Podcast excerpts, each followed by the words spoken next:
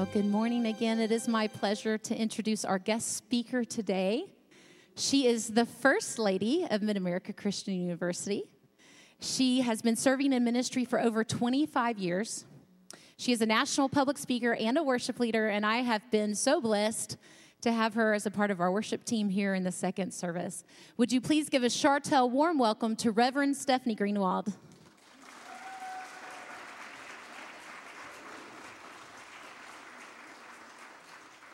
Good to be here with you guys today. Good morning. Thank you for such a warm welcome. We've got a picture up here so you can see my better half, which is Phil Greenwald, there in the awesome robe as president of Mid America Christian University. He's coming up on his one year anniversary. June 1st is when he took over as president, and we are so excited to be at MacU. Then we've got two beautiful daughters. We did pretty good, didn't we? Yes, I think we did. Over here on the right is Callie. She's our oldest. She's 17. She'll be graduating from high school in just a couple of weeks and starting at MacU here in the fall, which we're really excited about. And Tori is over here on the left. She is 15 and a half and driving, so watch out. She's actually a really good driver. I think she gets it from her mother. But she is a sophomore at Community Christian in Norman. And so she just finished her last track meet yesterday, which we are very excited about and also a little sunburned, but it was a lot of fun. Okay, so today I'm excited to just get to look at you. Let me just see you because I don't usually get to see you often from this vantage point for just a few minutes. So it's great to see you. And I want to say hi to everybody who's joining us online as well. Thank you for watching from wherever you are. Okay, have you ever asked the question, Are we there yet? Have you ever heard the question from the back seat? Are we there yet? Yes. Well, there was one time when I needed to drive my two daughters, who were five and six at the time, from Oklahoma City to Kansas City.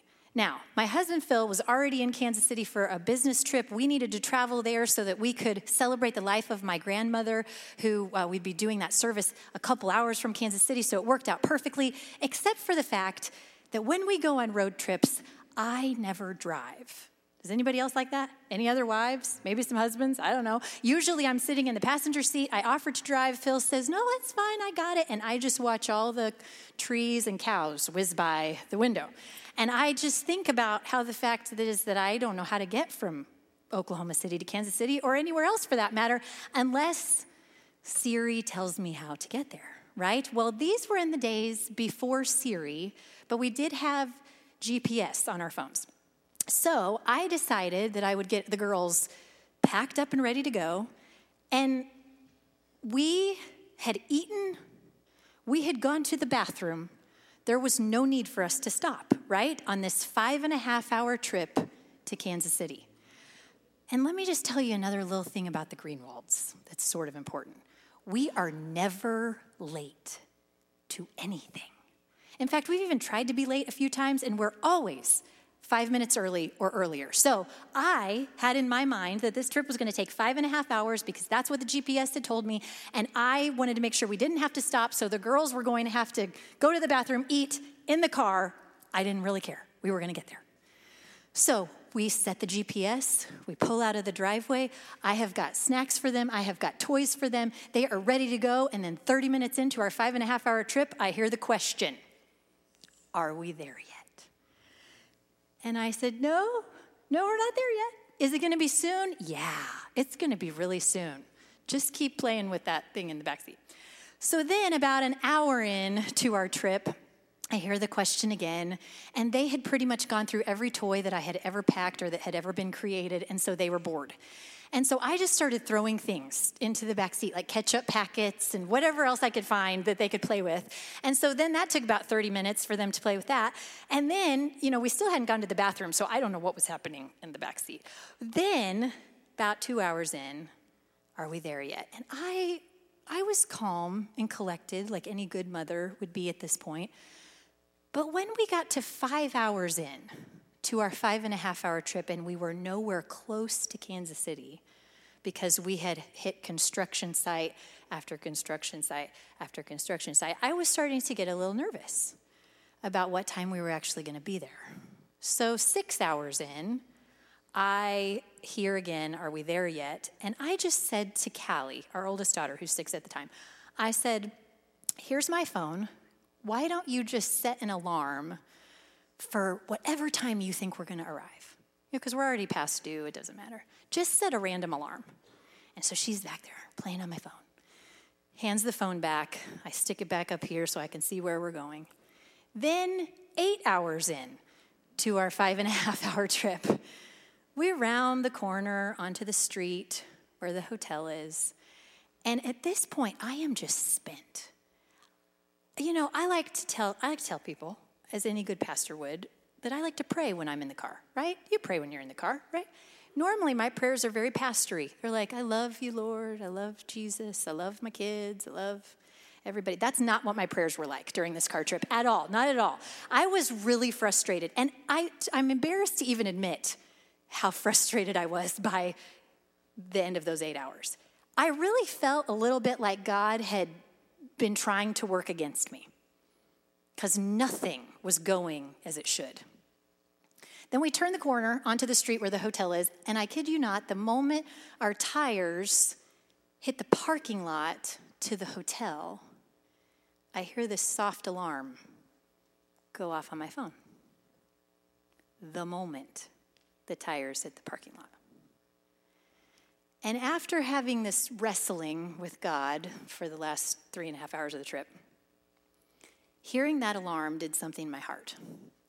Because I could hear the Lord impressing upon my spirit, saying, I know exactly when you're supposed to arrive. And it may not be when you planned, but I'm in control. And I decided from that point on to not be such a control freak about a lot of things. But isn't it interesting when you are on a journey and you know there is a starting point and there's a destination? That so many times we focus so much on where we start out from. So, for instance, all the baggage you bring to your journey, your starting point, or we focus so much on the destination what we're going to do when we get there, what it's going to be like when we finally arrive at this point in our lives. But the very interesting thing about a journey is that it's actually about what happens in between those two points. And as I get older, I realize that that's where the good stuff happens is the points between A and B, the journey, the way.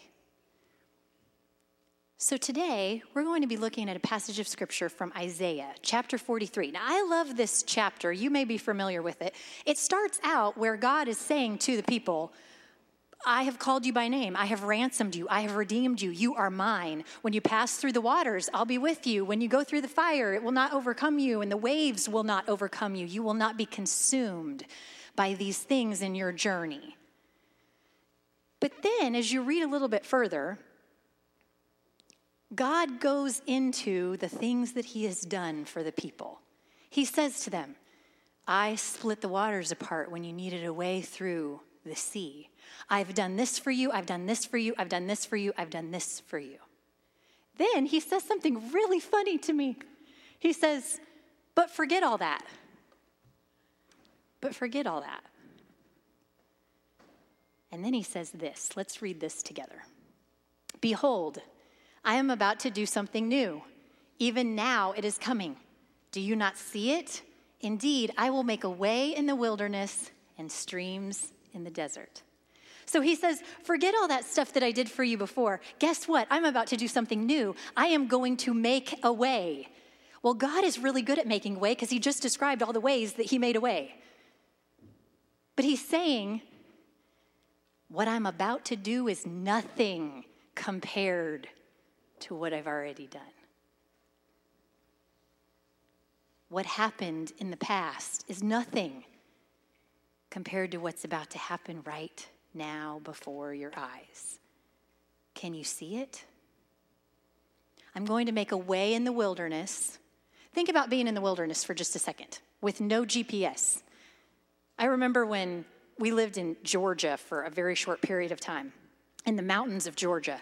And you know, we have mountains in Oklahoma, but not really.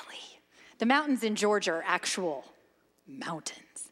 And close to where Phil's parents lived at the time, there was a ranger camp that would drop off the rangers, Army Rangers, in this area near their house. It was kind of in the wilderness. And they would drop the rangers there, and they had to find their way back to base. I mean, we're talking hours and hours and hours of finding your way back to base. So imagine being in that setting where you don't know up from down, right from wrong, middle from the end. You don't know any of it because you're just plopped down in the middle of something. And that may be where you find yourself today in your life. You may find yourself in the middle of a journey where you don't have a clue where you are supposed to be going. Or you may find yourself like I was from Oklahoma City to Kansas City, something that is highly mapped out and you've got control of it. And it doesn't seem to be going the way it should. Because journeys can be exciting, they can be thrilling, they can be exhilarating, they can be scary, they can be frustrating. Journeys can be all kinds of things. And so today, you may be in the midst of those types of journeys, or you may be in the midst of a journey that is even more difficult than the ones I mentioned. You may be in the midst of a journey from sickness to healing, and you don't know what that's going to look like. You may be in a journey from a very broken, hurt, torn apart, ripped up relationship, and you are hoping and praying that God is going to make a way to put all those pieces back together. Or you may have just experienced extreme loss where you feel like everything has been ripped out from underneath you. And you have no idea how life is ever going to be full again. You may feel like you're not in the wilderness. You may feel like you're in the desert where no life is present. But guess what? God has said I'm going to make streams in the desert. I'm going to bring life where there was death. Because he's the only one that could do that. There was a man who was on a very interesting journey. In fact, his journey started out in a pretty scary place where he almost died when he was a baby. But he was rescued from death and he was adopted into a family, a very wealthy, prestigious family that gave him everything he ever needed the right education, the right clothes, the right everything. But then one day, as a young man, he was out wandering in the city where he lived. And there was someone who was being picked on, someone who was being beat up. And this man, with his upright morals, decided to go over, and in the heat of the moment, in the anger of the moment, he actually killed the perpetrator. He hid the body, and then he ran away. He ran out into the middle of nowhere where nobody could find him and nobody knew what he did, and things were going pretty good in that part of the journey because he was able to leave all the junk behind. He found a girl, married her, started working for her dad, had this sort of mediocre job and a mediocre life. But then something crazy happened. In the middle of his mediocre day, he was walking outside and he happened to walk past a bush that was on fire. Except the interesting thing was, as he moved closer to the bush, he noticed it wasn't being burnt up. So he looks and he's trying to figure out what is going on. And then, shock of all shocks, he hears a voice Moses. Moses, the voice says. And Moses gets a little closer to the bush, and the voice says, Take your shoes off, because the ground you're standing on is holy ground. I love this part of the story because I love it when God talks about shoes. Isn't that exciting? I love shoes. I don't know about y'all. I could tell you stories about shoes. I love shoes. But God actually talks about shoes quite a bit in the Bible. Did you know this? And so do his angels. Like when Joshua met the host of heaven's armies, and the angel said, Take your shoes off, Joshua. The ground you're standing on is holy. Or when Jesus washes the disciples' feet, takes off their shoes. Because most of the time, when God talks about shoes, he tells people to take them off. But the interesting thing here in this part of the story with Moses is that if we're not careful, we miss something. Because a lot of times we think, well, God has just said, back away. I am holy. Back off. That's not what God is saying. God is saying something beautiful when he tells Moses to take off his shoes. Because here's what he's saying I don't want your shoes or anything else to separate you from me. Your shoes are not good enough to stand on the holy ground circle, but you are. Barefoot, you are good enough to stand in the circle. And that's, I think, what we need to remember out of this part of the story today about our journey that we're in. From point A to point B, the middle, the scary part, is that God has accepted you. And He doesn't want anything to stand in the way between you and Him. And oftentimes, when we do not know that we are accepted by Him, we will begin to put things in between ourselves and Him. Because we think that if we just kind of keep backing away out of the holy circle, that maybe He'll pick on people that are closer in and we can just stay out here. But I really want you to hear today how much He accepts you.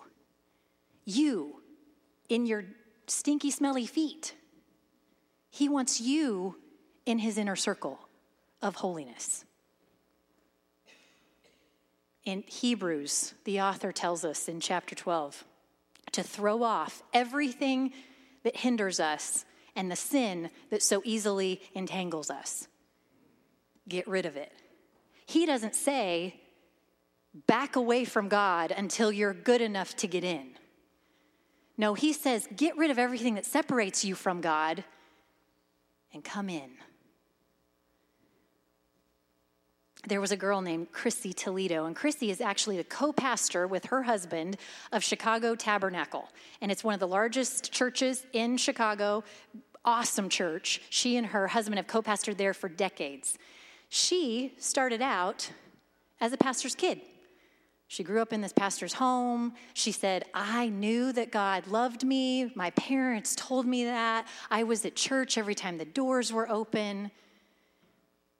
But Chrissy will tell you that even though she knew God loved her, she also said, I just never thought I was good enough. I knew He loved me, but I just never thought I was good enough. And that one little lie that she believed led her to make some decisions in her life that were very toxic. So, as she grew into her teenage years, she met a boy when she was 16, very toxic relationship. She ended up getting pregnant. She was not married. She hid the pregnancy from her parents for seven months. She would be gone for long periods of time. Her parents didn't know where she was. It was a really tragic time in Chrissy's life. But just like Chrissy, I fear that we don't know God's true love for us. And when you don't know it, when you don't grab onto it, when you don't grab it for yourself and accept the fact that He accepts you, then you will continue to put things between you and Him, just like Chrissy did, so that she could back away from Him because she couldn't stand the shame. But what God is saying to us today is that when He makes a way through the wilderness and streams in the desert, and He has called us to be on a journey with Him, He wants you to know first and foremost, He accepts you. Moses was a murderer. And He says to Moses, Take off your shoes. You get to stand right here. You are accepted by God for this journey. So then, continuing with Moses, Moses takes off his shoes. He's standing in the inner circle of holiness. And then God says to him, I have seen and I have heard my people who have cried out to me. So, lots of miles away, in a land far, far away, The Israelites are in captivity in Egypt during this very time that God is talking to Moses. So they're in captivity in the land of Egypt, and God is saying, I have heard and I have seen, and I know their cries, and I'm going to deliver them. Now, push pause. This is a really important part of what God has to say to us today about the journey you're on. Just like the Israelites had no idea what was happening in the wilderness with God and Moses, you and I often do not know the way God is at work when we can't see it. When you're walking in the wilderness and you don't know what's happening, you can rest assured that God is not asleep and He has not forgotten about you. He is at work when you can't see it and when you can't feel it. So I told you where Chrissy started out as the daughter of a pastor, and then I told you where she ended up as a co pastor of a huge church in Chicago. Well, let me tell you how God made a way for her from point A to point B. So when she was 16, she gets pregnant. She has a child. She ends up leaving, running away from home. She comes back sometimes to be with her parents, sometimes not. Her parents were Jim and Carol Cymbala. They are the co pastors of Brooklyn Tabernacle Church. Carol led the Brooklyn Tabernacle Choir to many Grammy Awards. So Jim and Carol said that they would try to reach out to Chrissy, and every time they reached out to her, they just made it worse and pushed her further away. Jim said he would get up on a Sunday morning, he would go get ready to preach three services, and before he would preach on a Sunday, he would go into his office, cry his eyes out, and come out and preach to the masses. He said it was the hardest time in his life. He said one Christmas, he was opening Christmas presents with his family, and he said, I was just a mess. Everybody was having a great time opening presents. I had no idea where Chrissy was. I couldn't enjoy anything. He said he called up a pastor friend one time and poured his heart out to this pastor about what was going on with his daughter. And the pastor says to him, You just need to let her go. Just let her go. She's on her own road. She's making her own choices. You don't have any control over it. You just need to let her go. Jim hung up the phone and he cried out to God and he said, I cannot let my daughter go. And God said back to him, Stop talking to everybody else about Chrissy and only talk to me. So Jim made that commitment that he was going to stop telling everybody else about what was going on with her. He was only going to talk to God about Chrissy and he would pray for her every day. So then, one Tuesday night in February in Brooklyn, Jim went to their prayer meeting. He said they usually had hundreds of people at their prayer meeting on a Tuesday night. He'd prepared a great message about the persecuted Christians around the world, and they all started praying for the persecuted Christians, and it was this great service and inspiring, and he said his heart was just not in it. And while everybody was praying, somebody came up to him and nudged him on the arm and handed him a note. And he opened the note, and the note was from a woman in their church who he said was very spiritually discerning. And the note said, I think we need to stop this meeting and pray for your daughter. And Jim said, I wasn't even talking to anybody about my daughter. I didn't even know how she would know about my daughter. But he wrestled with himself do I stop? Do I not stop? Do I draw attention to my family? Do I not? Finally, the urge was so strong, he stopped the meeting and he said, I think we need to pray for my daughter, Chrissy. He shared what had happened. And all of the groups of people, hundreds of people around the room, began to pray. He said the sound in that room was like the sound of somebody going through labor. He said it was as if we birthed Chrissy's freedom that night. He went home, he talked to his wife. He said, If there's a God in heaven, which I really believe there is, then I know that Chrissy is going to be okay. And it was 72 hours later. Jim was getting ready in the morning, shaving, shaving cream all over his face. He was shaving. His wife runs up the stairs to the bathroom where he is and says, You have got to come downstairs right now. He's like, Okay. So he wipes off the shaving cream, runs down the stairs, and sees his daughter Chrissy in the kitchen, curled up in a ball, rocking back and forth. She said, he said she made her way on her hands and knees over to him, grabbed his pant leg because she couldn't even look up at him. And she said, Who was praying for me on Tuesday night?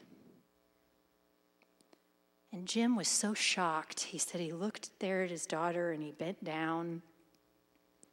He looked her in the face and she said, You won't believe what happened to me on Tuesday night. I was in my room getting ready to go to bed. My baby was sitting, laying in her crib by my bed, and I could just feel the presence of darkness in the room. She said it was so strong and so powerful that if I knew if I went close to it, it would grab me and my child forever and we'd be gone forever. But she said then there was so much light all of a sudden. And Jesus was there and he came and he wrapped his arms around me. And she said, Dad, do you want to know what he said to me? Do you want to know what he said to me? And Jim said, Yes. He said, Chrissy, I still love you. I still love you.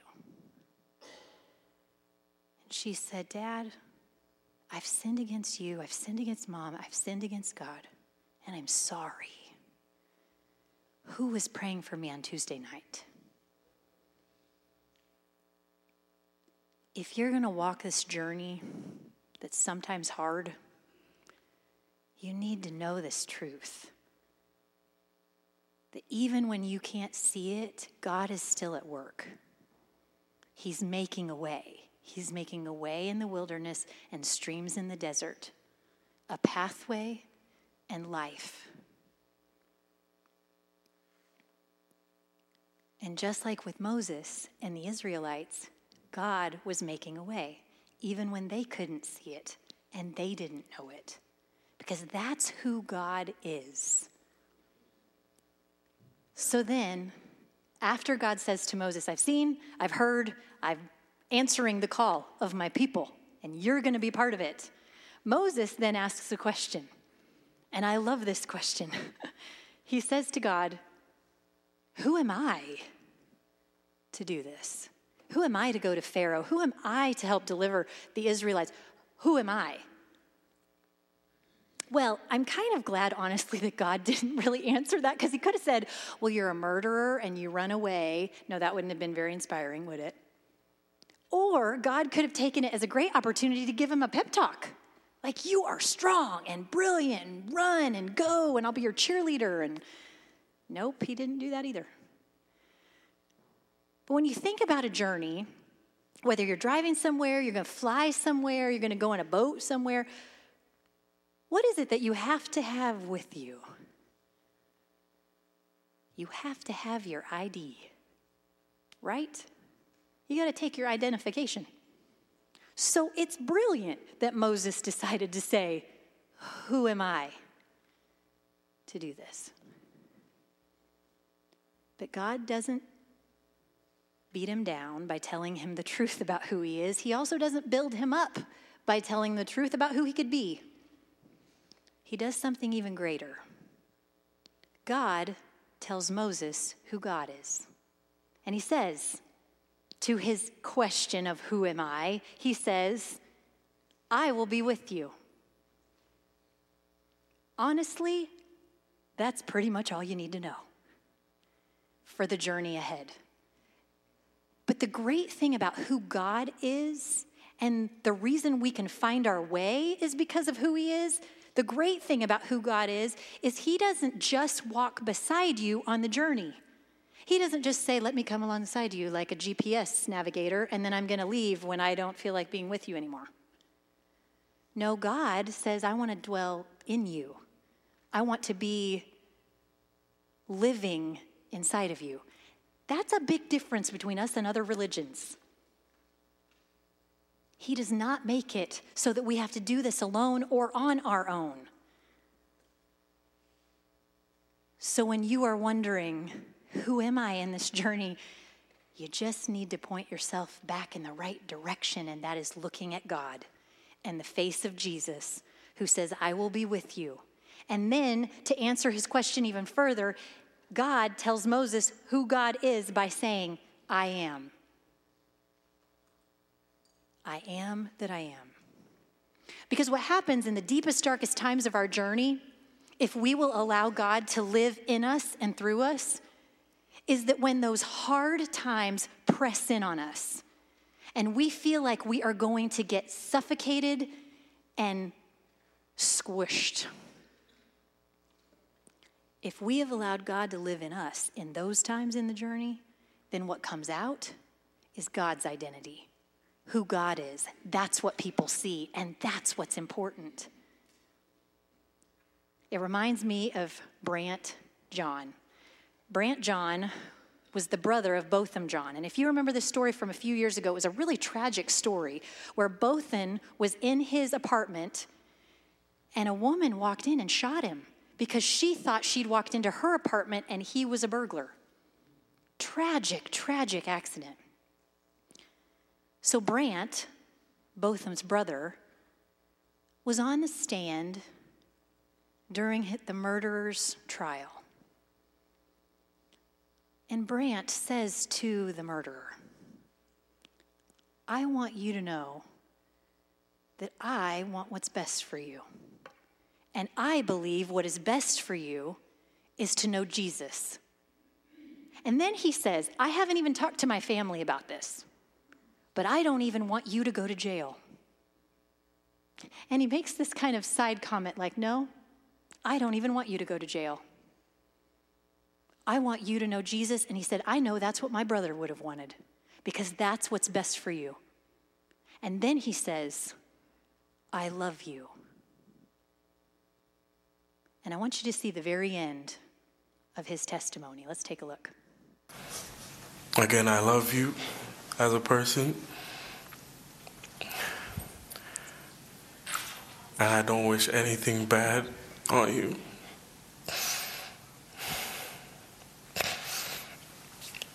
I don't know if this is possible, but can, can I give her a hug, please? Please? Yes.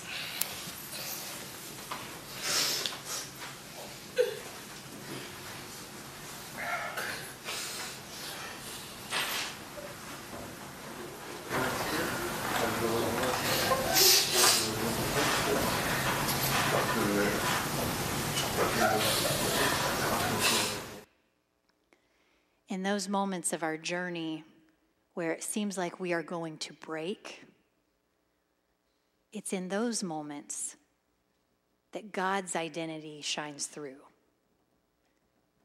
He is making a way for you. He's making a way through the wilderness and streams in the desert. You are accepted. You are accepted. You can stop putting things between you and Him to try to back away or make it so He can't see the real you. He knows the real you, and He loves the real you. And even when you can't see what he's doing and nothing makes sense, you can rest assured that his promise is true. He is at work, even when you can't see it.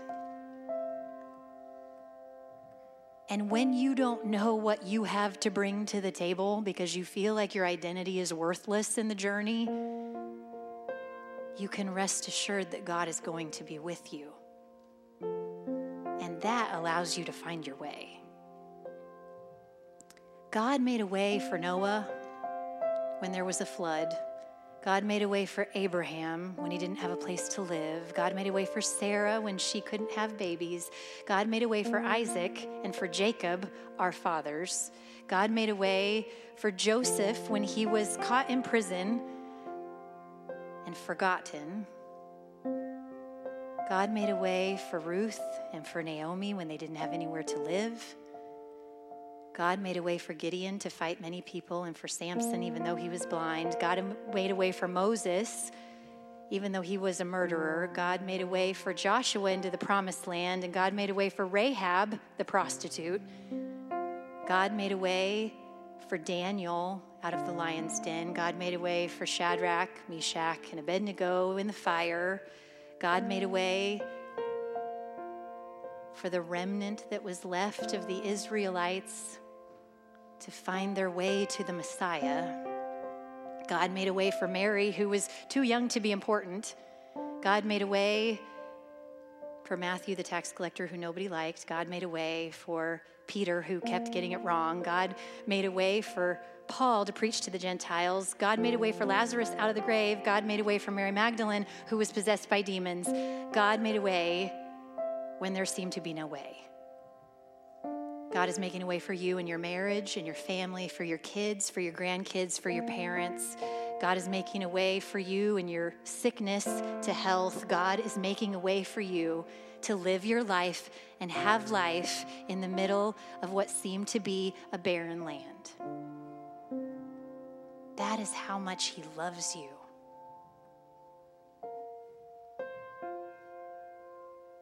So say yes to the journey.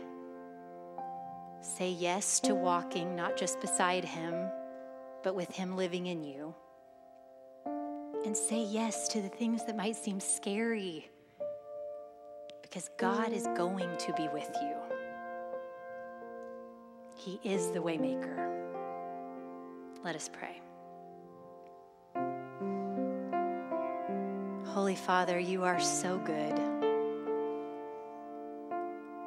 Thank you for accepting us. We know you don't leave us the way we are, but you accept us as we are to take us to be who you want us to be. Thank you for working when we can't see it, when we don't understand. And thank you for being with us because we know that because of who you are, we can find our way. And in the deepest, darkest, scariest times, we know that you will come through. So we hold on to the hope that we have in you. And thank you for holding on to us. It's in the mighty name of Jesus that we pray. And everyone said, Amen.